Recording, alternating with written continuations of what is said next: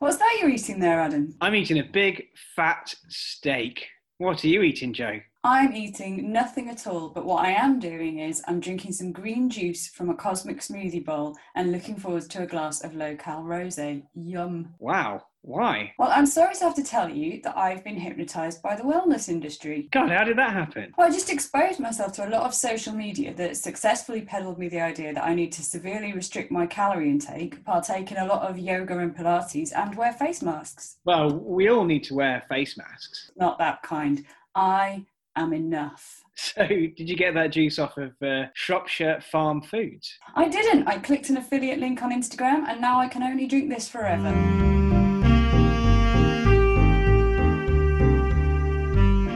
I don't do yoga, never tried Pilates. Not many people want me at their parties. I'm just trying to find my place someplace. I drink a little more than recommended. This world ain't exactly what my heart expected. Well, say la vie. Maybe something's wrong with me. Well, at least I'm free. Oh, I am free. Joe, I, I think what's happened here is we've both got confused. I'm not confused. I am enough. I am free. I give myself permission to listen to my own intuition. I think we have got confused. I think we both started singing the lyrics of Rudimental featuring Emeli Sandé sung Free. And then I also think you were just saying a load of sound bites that essentially mean very little as well. I give myself permission to prioritize my own psychic space over what other people want from me. What does that even mean? What is a psychic space anyway? Why would it be a good thing, even assuming that there was such a thing, for you to solipsistically insist on remaining in it even when somebody else needs you for something? Well, because my time is my own. I'm a feminist, and that means putting myself first and buying the right things. I give myself permission to decide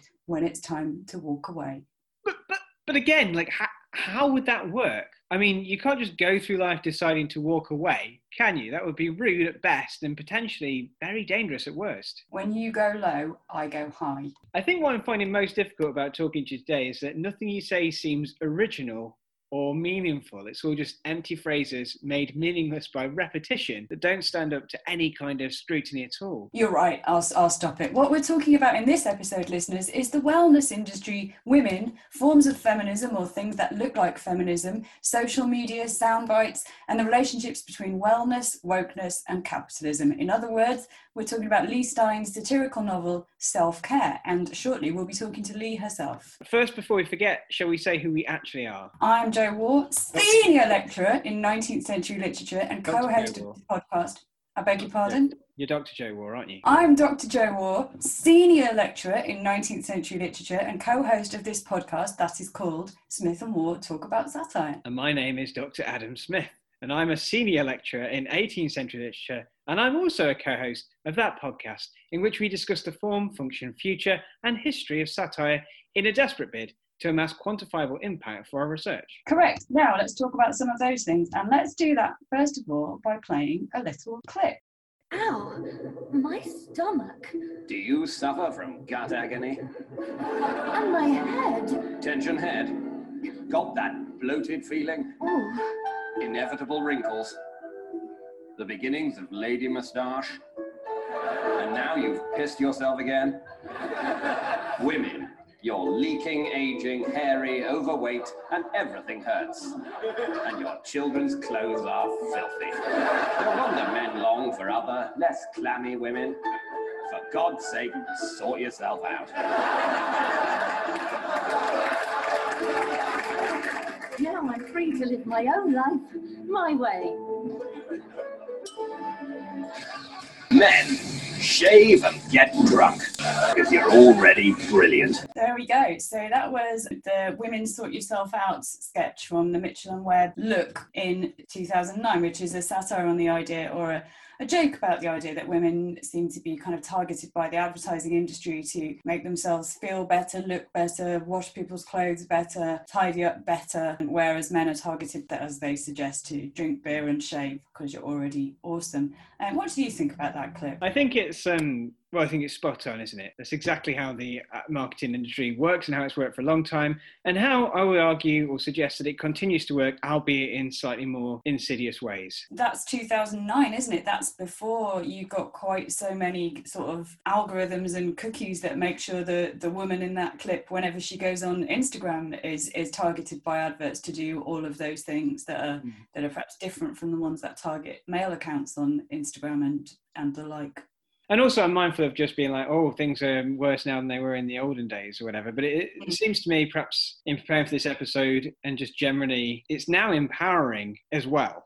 So it's not just a case of sort yourself out, you're a mess. It's it would actually be more empowering and in fact it's somehow feminist for you to sort yourself out and do all of these yeah. things I think I'd say things are worse now than in the olden days because we've got that whole pandemic thing, haven't we? So it's it's not quite so reactionary to think the olden days were better because there because there wasn't that that drafted virus at least. Hmm. But uh, but yeah, in the specific area you're talking about, I think as well, it has it's become a lot more canny, hasn't it? The way that this propounded in the media and in advertising.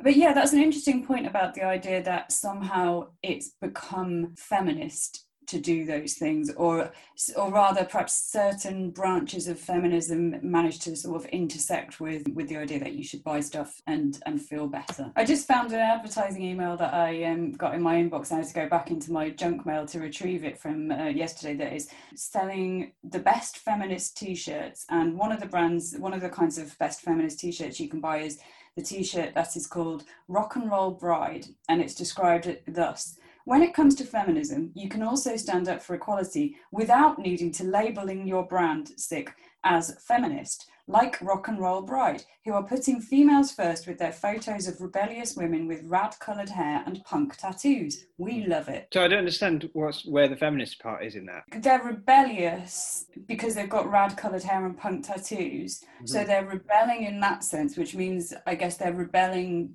generally, which means they're feminist. Hmm. Doesn't work, does it? I don't think that works, no. also reminds me of um, an article from a, a, few years back from somebody who I very rarely agree with and only agree with a fraction of, of what she said here. Um, but there was an article that the interview with Leigh Stein reminded me of by Julie Burchill, not Julie Bindel, though they're often confused. And she's writing about pampering and the craze for the fashion for women to pamper themselves, it, not just to pamper themselves, but to consider it as being a treat or a relaxing and pleasant way to spend your time. When essentially what you are doing, argues Burchill, is rendering yourself more attractive and specifically in many cases more attractive to men. So painting your toenails and filing bits of yourself and de-hairing bits of yourself and doing things to other bits of hair and buffing your skin and whatever have been flogged to women as something that not only they should do but that they should consider to be a leisure activity that they should do to relax themselves when in fact all they're doing is polishing and preening themselves for the male gaze. Now where Julie Birch that goes from there is is essentially to blame women for doing that and for doing it to each other, and she views it as being something that operates completely separate from men. That it, it, it's just women who do it, and women who want to do it, and women who make other women do it. And I feel like maybe it's a bit more more complicated than that. Um, so there's that that, that something quite clever has happened, hasn't it? In that we are encouraged to do these things and to think that it's a treat for us to do them, and that that is that's relaxing and fun. But what about the argument that it is relaxing and fun and that you will feel better when you've pruned and polished yourself. Well, if it was, if it felt that great, the men would be doing it as well, wouldn't they? That's true. But I've heard that argument. I've heard, I, am sure people, women have said to me in the past, like, it makes me happy to feel attractive and therefore well, it's empowering for me to, to fashion myself mm-hmm. into an object for the male gaze. Well, I don't think you necessarily have to be making the argument that it's empowering to feel unattractive or that it's unpleasant to feel attractive. But it seems to me like it might be a bit more complicated than just that you do it because you want to do it and you buy the things because you want to buy them. And as Caitlin Moran has said, you know, of, of any given social behaviour, ask yourself, are the men doing this? And if not, there's probably something you want to have a think about in terms of feminism there. I mean, I think the pampering industry has has made some efforts and some inroads into encouraging men to think of this as something another way they could be spending their money, but it seems like it, it intersects with certain expectations of women as well. So if the, the, the, this kind of pampering industry is making inroads into the male market, which I think it is, and it, and it's been for a long time, hasn't it? I feel like people have been talking about metrosexual men for what 15 years, a, a, a long yeah. while, and, and increasing. Yeah. You have to have a term that associates the man with a big city or a building or an underground network of trains in order to flog the idea that he should be buying moisturizer. You know and, and also a word that explicitly distinguishes him from from a homosexual man. It's just another form of being heterosexual. You can be straight as you please and still buy beard oil and moisturizer and whatever else it is they want men to buy. It's interesting isn't it? It's about sexism isn't it? But it's also of course about capitalism. This is another way to tell you that the way to feel better hmm. is to spend money. Well, so it's it's two things, isn't it? And we'll come on to this in the discussion with Leigh. The best thing you can do for yourself and in some instances for society is not to think about systems and structures and injustices, but to think about yourself have a have a look inwards but to help you have a look inwards buy some stuff mm. you see this all the time don't we it's a very there's a complex issue and i suppose this issue is you know, how how to live a good life and how to be the best mm. version of yourself or whatever and the quickest and easiest solution is to buy something and unfortunately there's this this capitalism is there to provide that but it's also a capitalism and i think the Mitchell and Webb sketch flags this quite well that, that relies on reinforcing gender stereotypes isn't it yeah. And this is what one of the things that Judith Butler talks about is that you know gender is always performed and has no it's a performance of something that has no original. So capitalism is there to help you to try and strive towards an ideal version of something that never truly existed. For a very long time in the late 80s and early 90s, Judith Butler was talking about the constructedness of, of gender, the fact that gender is not natural. Specifically, that, that phrase is used over and over again. And it only feels natural because it's reproduced so many times and reenacted so many times, and we're taught how to reenact it. And capitalism, then and still, again, more insidiously perhaps now, is there to help you to enact it in increasingly extreme ways, which involve spending a lot of money. So, before we talk to Leigh, um, a bit of context Self Care is Leigh's fourth book. She's also written a memoir, Land of Enchantment, a poetry collection, Dispatch from the Future, and another novel, The Fallback Plan, and lots of non fiction and essays in the New York Times, The Washington Post, The New Yorker, and many more. It really is amazing that we got her to speak to us. I still can't believe that happened. And one important context here is also that she co founded and directed the feminist literary non profit organisation Out of the Binders, which worked to advance the careers of women and gender variant writers. So she knows about directing feminist organisations, and in self care, she's imagined a really, I think, quite believable one called Ritual, which is described as a social network built as a world without men, where women could actually take care of themselves. So the concept of ritual is really important in the novel because it's it's all it's about characters who work there and about exp- exposing the hypocrisies and flaws in this company. So I'm just because I think you need to understand what ritual is. I'm going to read a passage that should help listeners who haven't yet read the book what it's all about, if that's okay with you. That's fine, yeah. Okay, so this is from the book. Ritual asked, When's the last time you put yourself first? Our app pressed a pause button on all the bullshit in daily life. You could track your meditation minutes and the ounces of water consumed, and REM sleep, mm. and macros, and upcoming Mercury retrogrades, and see who among your friends was best at prioritizing hashtag me time based on how many hours they spent on the app.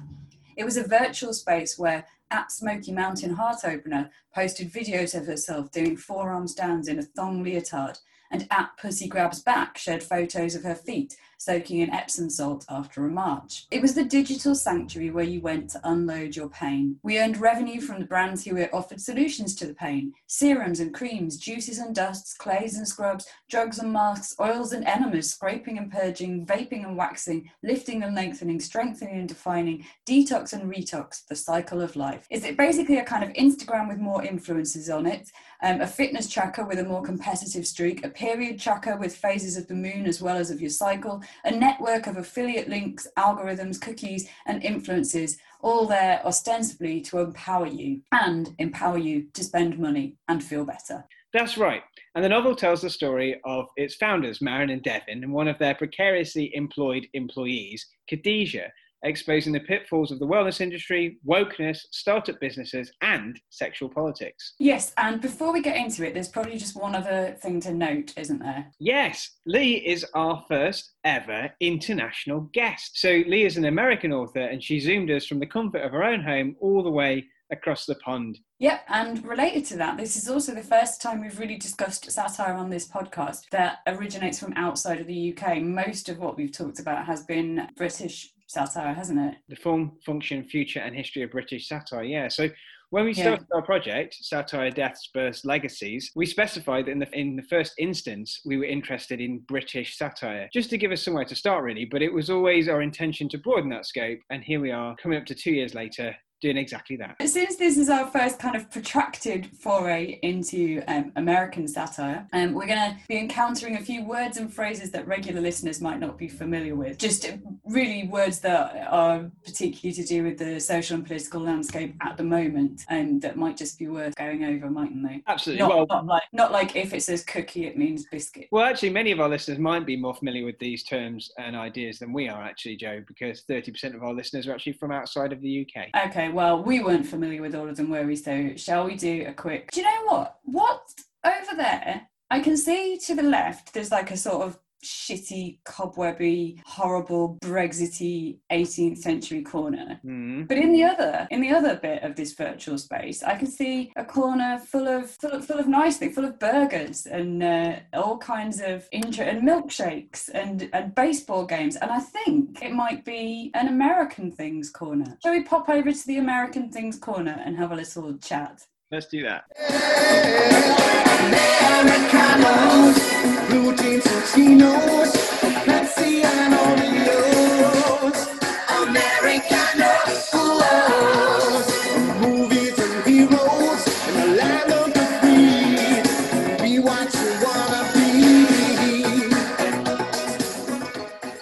Thank you very much. I feel I'm quite comfortable inside this American corner now. It's nice in the American corner, isn't it? Americanos, as apparently they're called. I thought they were called Americans, but um, it's Americanos in that song we heard there from Holly Johnson, who began his career in the early 80s advising people to relax and, and then later sang this song about Americanos.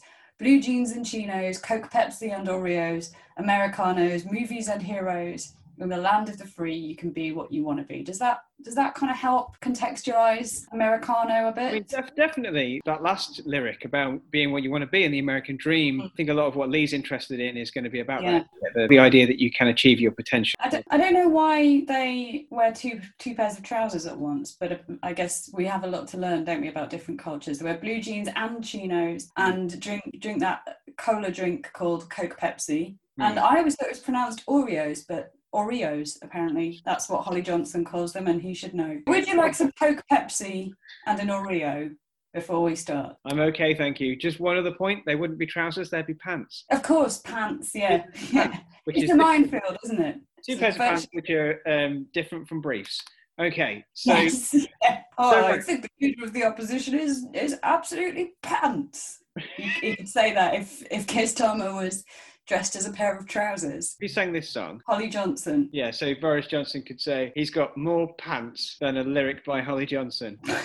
So three. Yes, he could say that. I don't know. I don't know how how funny that would be, but he could try, couldn't he? Um. So yeah, what are some of the terms that we're going to be using in this conversation, Well, and the- what do they mean? Well, one of the things that comes up in, in a lot of these commentary around the novel, and often in the interview, she talks about how the book is, in some sense, a parody of something called Goop. I didn't know what this was. What the hell is a Goop? Yes. So Goop is a modern lifestyle brand. Um, so it's a website with cutting edge wellness advice from doctors, vetted travel recommendations, and a curated show. Everything's curated, isn't it? Rather than just put. So it's a brand and company founded by Gwyneth Paltrow. it is founded by Gwyneth Paltrow, that's right. So you can basically sort yourself out on Goop in terms of what to buy, what to put on your face, how to decorate your house. So, and I noticed at the top of Goop, on Goop has a, um, a list shop, beauty, food and home, style, travel, wellness, and men. Yeah, it takes all the all that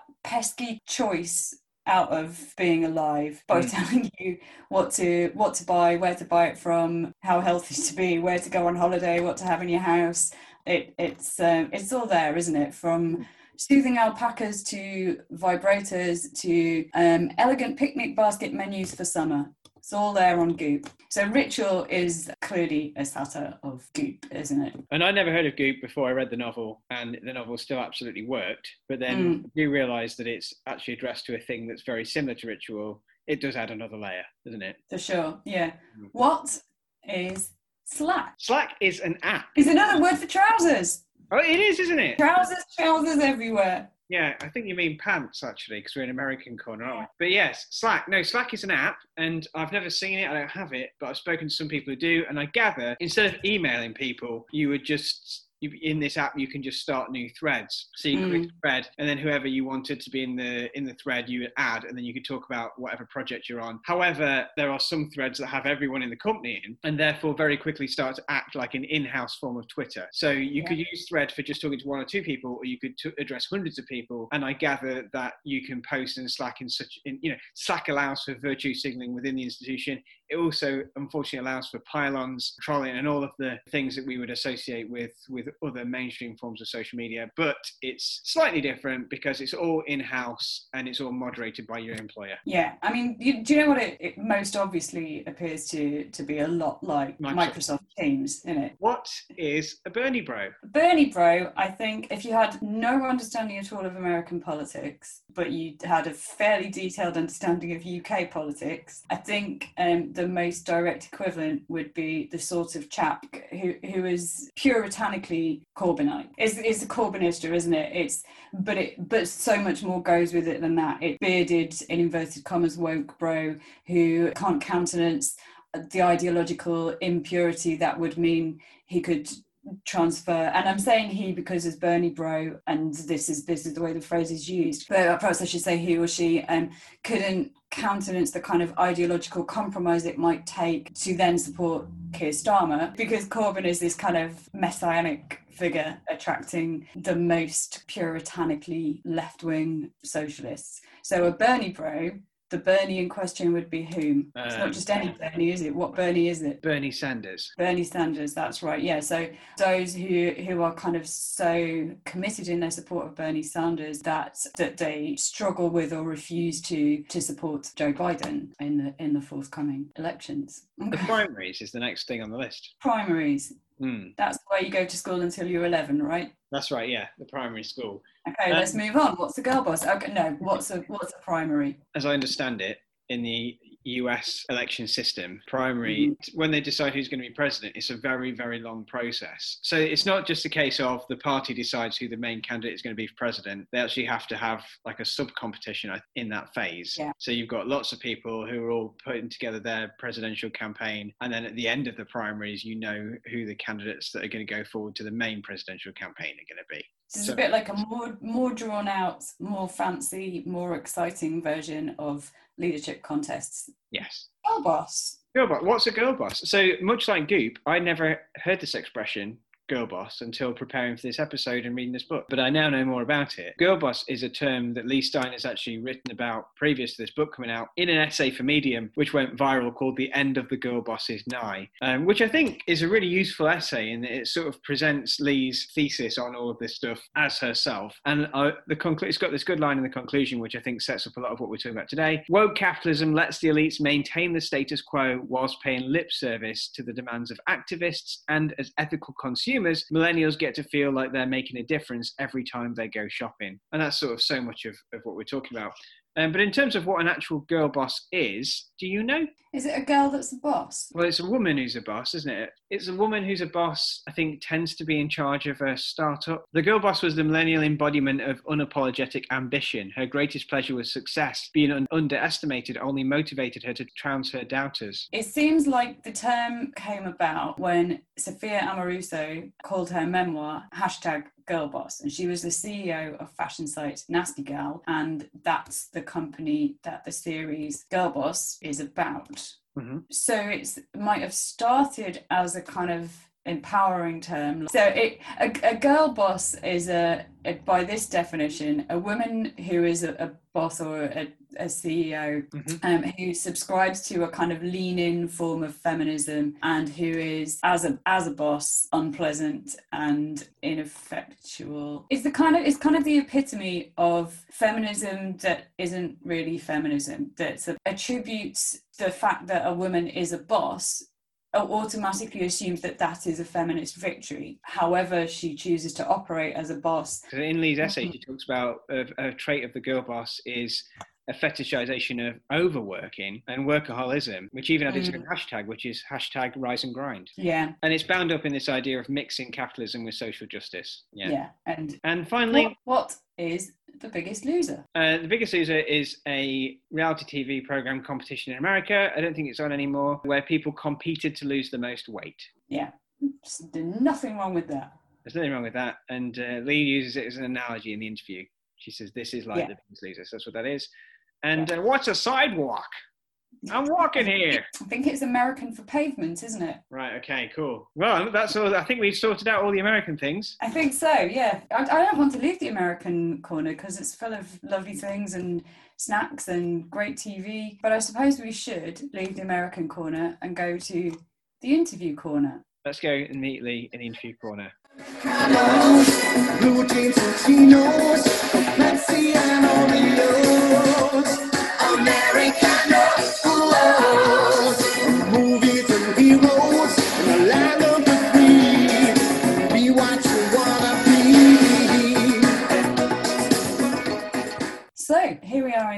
corner.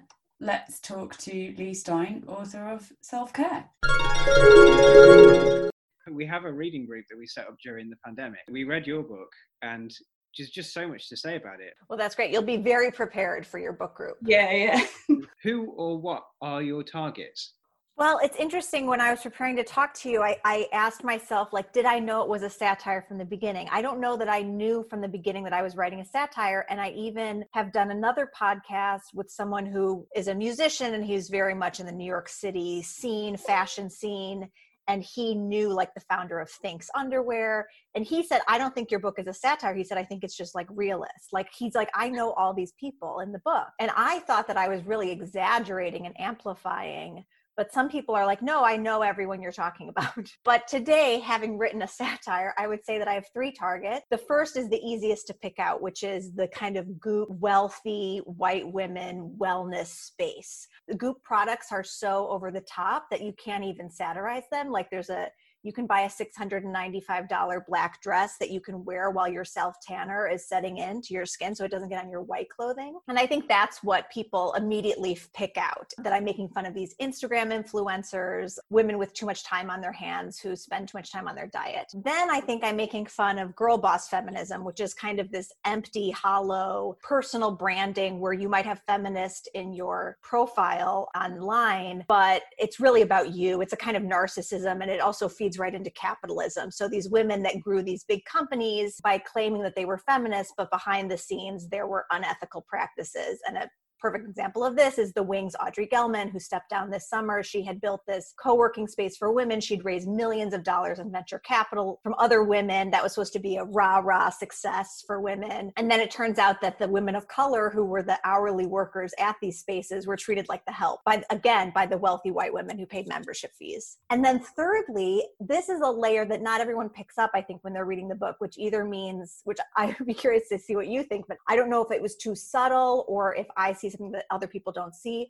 But I think I'm also satirizing the extremes of far left woke culture and the kind of groupthink on that side. I loved your interview with Titania McGrath, and I think I, I share something in common um, with him slash her in that I'm skewering kind of the extreme dogma of the woke internet feminists that see everything in very clear black and white terms of who's a good person and who's a bad person, and the way that victimhood can become almost like a prized status. That's fascinating. And I, that is definitely something that we were really hoping we'd be able to talk to you about. And I think those three layers probably struck me in the exact same order that you've just mentioned. Because, first off, the excesses of Instagram, or as you say, like they're not even necessarily exaggerations, they are so instantly recognizable. You, they're so nailed in the text. And so, like, lots of things where I, I was reading and thinking, like, I'd never noticed it was a thing, but how the I've never talked about this before, but trope and that's so beautifully observed and so recognizable. And then as you say that fairly superficial feminism where they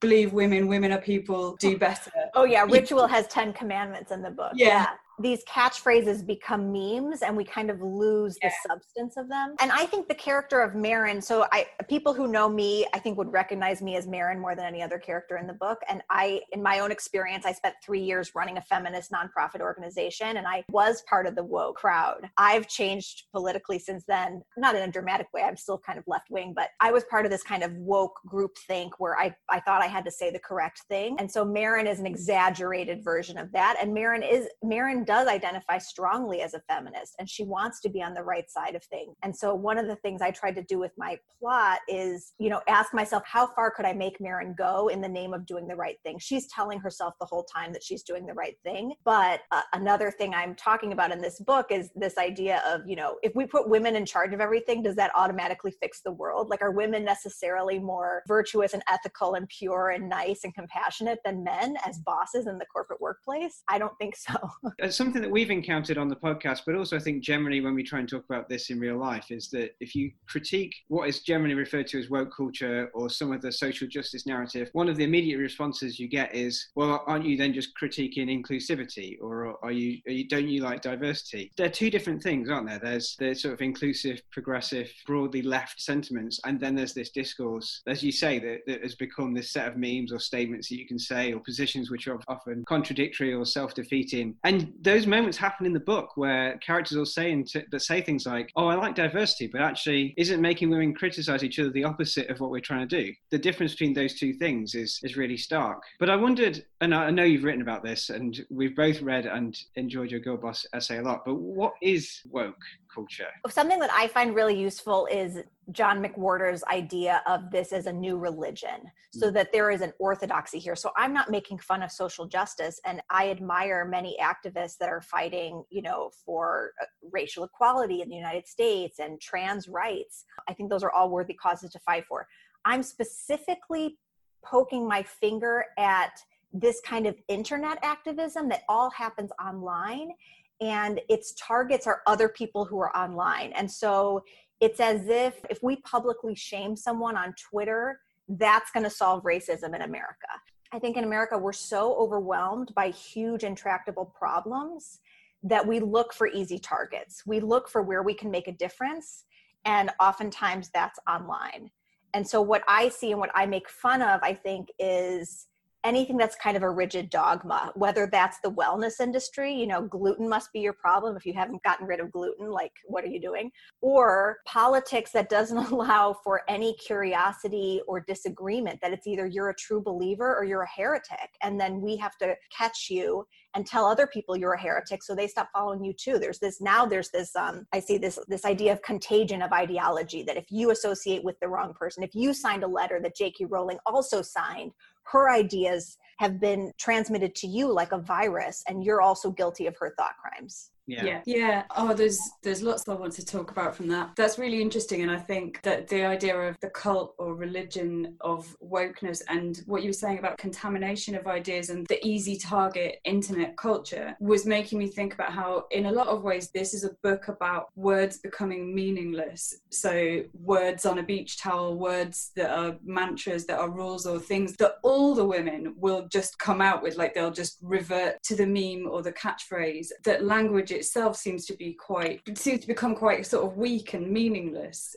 throughout the novel to all of the characters. And I was thinking how it's interesting that at the very beginning, that notion of the digital detox, anything that you take a break from is a is a detox and somehow sciency and meaningful and medical. So there's that overlap between like the idea that not going on Twitter for an evening is somehow detoxifying. That's And that- interesting. You're right. That is like medicinal language that valid what you're doing. And then I suppose I'm also really interested in the relationship that you see between the whole kind of wellness and pampering industry and all of these things that you're talking about, because obviously there are real world contexts for this and inspirations for it, and you've mentioned some of them.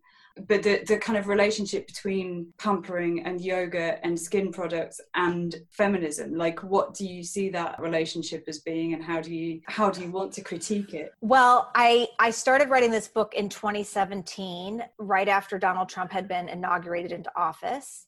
And everyone was very upset. By everyone, I mean, I guess liberals like me. We were all very upset and we were like looking around at each other like, this must be a mistake. Like, we have to do something about this. What are we going to do? And so we were just like in a constant level of outrage. Like, every time there was a Senate hearing to nominate another post, you know, it was just calling your reps, you know, and at the same time, companies figured out we were very upset and started marketing things to us to calm down. So I kind of witnessed this intersection between despair and outrage um, on the left and the proliferation of this wellness messaging that I think is just a rebrand of diet culture. You know, when I was growing up, I read magazines about how to lose 10 pounds, but now it's, you know, how to cut out certain food groups or how to work on your gut health. Um, but it's just different messaging that's also telling women that their bodies need work. And so these messages to calm down and take a break before you could go back into the arena of your outrage. I guess I was really kind of skeptical of that and interested in that because who's profiting from our outrage is really like the social media companies and the media companies and the way, you know, media responds to their audience by stoking and triggering us emotionally to keep us as customers. And so we're all implicated in this terrible system that makes us feel terrible. And then Instagram shows us ads. The other night I asked my male partner, you know, what Instagram ads does he see? It's it's so different. It's hilarious because I see all kinds of detoxifying diet programs and and loungewear and he sees like very innocuous like electronic gadgets and cat food like no one's trying to sell him something to change his body That's fascinating, and it's it's almost kind of dystopian, isn't it? The idea that social media is one day trying to whip you into a frenzy, and the next day trying to temporarily calm you down, but calm you down via you spending some money to calm Yes. yourself. That's fascinating. That's one of the things I liked about the book is obviously it centers, as you say, it's the mo- most obviously centers on this sort of this well-being industry and how it manifests itself in social media. But you get these glimpses of how these exact same mechanics work in different spheres as well. So there's John, isn't it? Like Maren's partner. Whenever we see him, he's doing exactly the same stuff, but in a political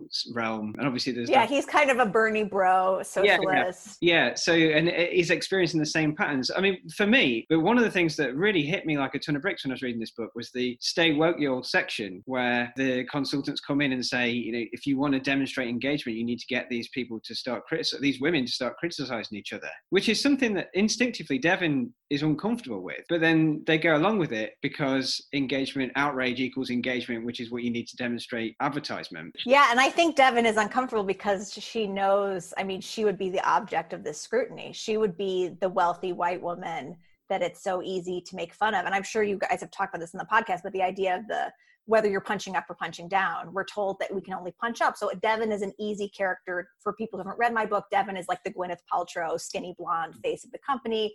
She's an easy target for ridicule. And so the, the idea of a, you know, a web series where other women critique other women for cultural appropriation, Devin is a little uncomfortable with that, but they convince her that it'll, you know, make money. Just coincidentally, I read that and then I was reading something else in the Private Eye magazine at the same time, which was about Facebook. Nick Clegg said on behalf of Facebook, Facebook doesn't profit from hate. There's no incentive for us to do anything but remove it. But actually, hate is what demonstrates engagement, is it? Outrage. And suddenly I thought, well, it made me want to leave social media. I'm in the same position that you describe in your pinned tweet, which is I want to leave social media, but I wrote the podcast which critiques social media. And that seems to underpin so much of this woke outrage as well. Like it's all driven by these mechanisms that are supposed to make people, they're divisive, aren't they? Yeah, and like when I was, you know, my experience running this feminist organization, we part of the organization was a Facebook group, a secret. It wasn't secret because it had forty thousand members, but it was private. You had to be invited to join. I would wake up every morning thinking, "Oh God, what happened in the night while I was asleep?" Facebook was the first thing I checked in the morning. What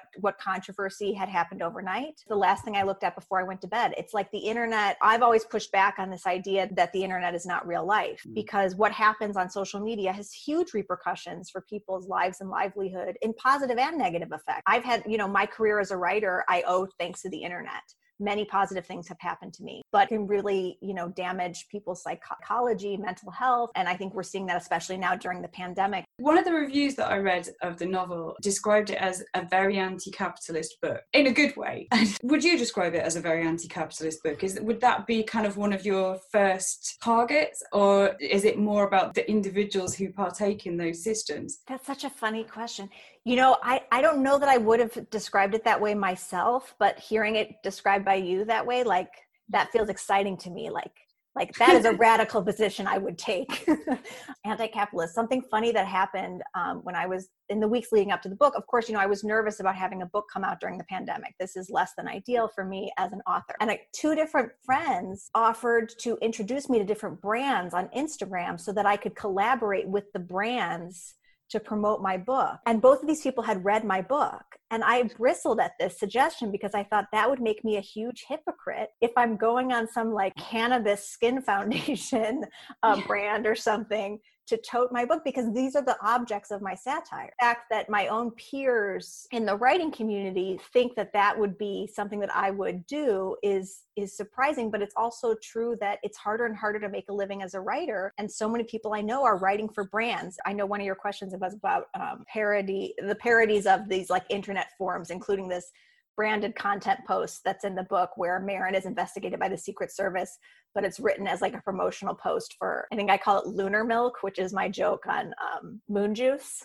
which is a real brand. But yeah, I, I see it's like the line is getting blurred between what's advertising and what's editorial content. You see it on the homepage. When I go to the homepage of the New York Times in tiny, tiny font, I'll sometimes see something that's like, this is actually a sponsored post but they're trying to hide it. And so I'm really skeptical of this and aware of this. Yeah, I don't know if that answered the question. It's interesting to get an insight into how the industry works anyway, and that that's how it works when you write a novel that you get approached to hook up with brands for promotion. But it's fascinating that that would happen with this book. There'd be any any idea of marketing it in this way. I mean, because I would say the title of the book itself is satirical and you know is, is immediately problematizing the idea of self care and what self care is. Do you think some people just read the title and thought self care, so she probably wants to like hook up with somebody who makes lotion. Well, two things. One, the publisher wanted me to change the title because they thought that people would take it sincerely, that it would be like a self help book. Yeah. And then I pushed back against this. And my literary agent said, like, you can communicate that it's ironic with the cover image. And then they came back with this image of the lotion bottle with the black goop coming out of it. And I love the cover. I think they did an excellent job. And I think anyone who picks it up is going to understand there's something ironic going on. The second thing is that it, you know, a few minutes ago we talked about the three layers of satire or the three layers of the targets of my satire. I don't think every reader gets every layer. So I think some people just get one layer of it. It's been like shocking to me some people on social media that say they love the book and I think to myself, well, you're a Maren, you know, like you don't realize that you're Maren and that you're doing exactly the kind of thing that I think is morally reprehensible, but you loved the book. So not everyone realizes that they're the target. And I think people, of course, people don't want to be the target of the satire. So they have to say that they got the joke. It reminded me of, again, the Medium essay where you talk about woke capitalism, which, given that everyone talks about how woke is allegedly left wing, is, is already a huge contradiction, isn't it? It's all about selling things and it's all about propping up the man. In that sense, I can see, I would say that it is anti capitalist, uh, is in that it skewers the, the extent to which capitalism underscores all of this wokeness, which is the other target. Yeah, and we know that millennials want to be ethical consumers. So the way to sell something to a millennial is say, like, actually, you know, when you buy one pair of shoes, another pair of shoes goes to a needy person. When you buy one pair of eyeglasses, we donate another pair of eyeglasses. Something was on Instagram to me. I would that was an ad I saw that was like, if you buy this lipstick, 10% goes to LGBTQ people. And I was like, in what way? In what way is my buying lipstick helping gay rights? Like that doesn't make sense. It's it's left-wing millennials that are in my, you know, my peers that are getting all excited about Amazon or Netflix issuing their Black Lives Matter statement on Twitter. I don't find this to be exciting. I would like these companies to pay taxes and then have those taxes go to social services for Americans. So I guess this is my anti-capitalist socialism rant. But I guess I just think it's interesting to me that, you know, people I know that that support progressive candidates in the primary, such as Elizabeth Warren and Bernie Sanders, who are socialist leaning, are also demanding corporations um, tell us how much Black lives mean to them. I think it's hollow and empty, and it's it's just it looks good for them. There was a cartoon that I saw a couple of weeks ago too, which was a, a, a businessman standing in a sweatshop telling them to start stitching anti-slavery onto the jumpers. And I thought, well, that's sort of that's everything, isn't it? And issuing a statement and maybe a few high-profile sackings, and then you don't have to address any of the systemic issues. And that's how, to my mind, how so much of this works. Yeah. Um, and Yeah. and i these systemic issues are really knotty i mean they aren't enough you know i can't personally solve any of them but this this pr spin stuff i'm very tired of I think I've heard you. I can't remember if I read it or if I heard you say it recently that, like the Robin DiAngelo style of social justice, is social justice through the lens of self-care.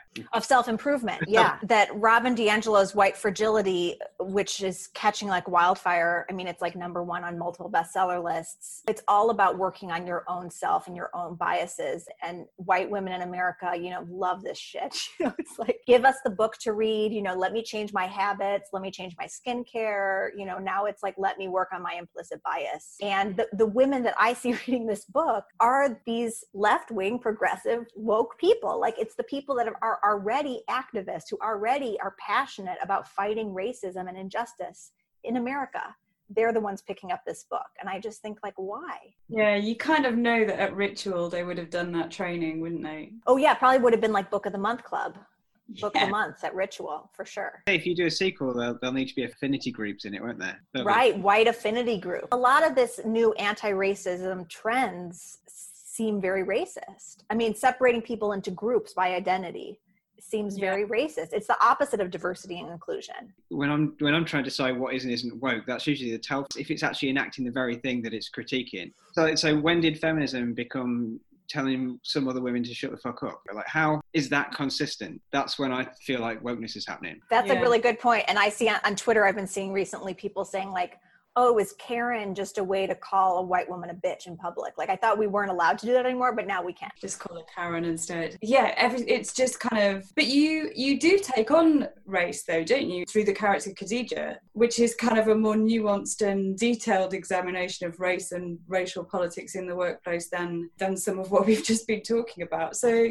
what did you want to bring out particularly through that character and her pregnancy and her status at work? Yeah, so I know you've you've asked previous guests about you know whether they were anticipating any backlash to their satires. The thing that I was nervous about was that some woke people would say that I shouldn't have written a black character as a white woman. That's the backlash I was anticipating. What has happened is that other white women have asked me about writing the character of Khadijah. So I haven't heard from any women of color. I have only heard from white women. Um, and I think what they're really asking is who gave you permission to write a black character? But I thought about this. I was nervous about it. I thought I could write a book with only white characters. And then I would get the pushback of how could this office place only have white women? Like, are there no women of color? That's not believable. I could have written Khadijah as a background character and not given her her own voice and perspective. And then I would have gotten criticism for not giving Khadijah a voice. So I decided I'm going to write in her voice. So I wrote, there's three characters. The book is alternating first person between Maren, Devin, and Khadijah. Khadijah is a black woman, a black millennial. She's the youngest of the three, and she's their token diversity hire so that they can have staff photos with Khadijah with her braids um, and show that they're a diverse workplace. And Khadijah has a secret, which you mentioned that she's pregnant. And one of the, it's been really interesting since my Girl Boss essay went viral on Medium. And then a couple weeks later, the book came out, and I've gotten so many direct messages from women that say things from, you know, I couldn't have put my finger on this Girl Boss thing, but now that you've written about it, I really see it everywhere.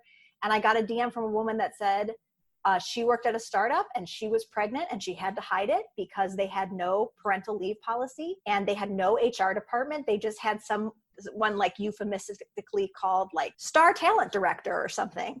And she said, she DM'd me and she said, like, I would recommend anyone who works at a startup just learn the labor laws themselves because there's no protection. And so Khadijah is a way for me to show that, again, with this kind of girl boss capitalism, you may have a feminist veneer, but behind the scenes your workplace may not live up to your feminist brand. And it's fascinating that she she starts off being a kind of a token for for the other women in that like she has this she has to go around and kind of make sure that all the photos are evenly all the pictures are evenly kind of balanced and that there are enough people of color in them. But what she ends up doing in the novel and doing for Maren and Devin is what she ends up shining a light on is the injustice of the the lack of an HR department or, or, a maternity policy. And that that hadn't really occurred to me about startup businesses, but it's so obvious, you know, when you set it out like that and realize that, yeah, of course they're, they're not going to have those kind of policies in place. Yeah, I think companies think like we'll put that off until later. Like we don't need yeah. that at the beginning. We're all then, friends here. Right? We're yeah. all making money. We're all friends. We've got 10 commandments. We've got yeah. 10 commandments, right. So, um, if you want to hear the rest of that interview and part two of this episode, then if you're a Patreon subscriber, you'll be able to do so. Mm-hmm. And also, if you're not, you'll be able to do so because we don't even have a Patreon. Everyone can listen to it. That's what I'm saying. So, part two of, of that interview with Leigh Stein will be in part two of the podcast, won't it? That's absolutely right. Yeah. So, keep an eye on your RSS feeds and the Twitter feed and follow us at Satire No More because very shortly we'll be releasing the second half of our delightful interview with Leigh Stein. That's right. But for now, maybe sit halfway up. Hmm. sit halfway up. Stay halfway spherical. Yeah, and uh, but completely shut up. Yeah. See you next time. Bye.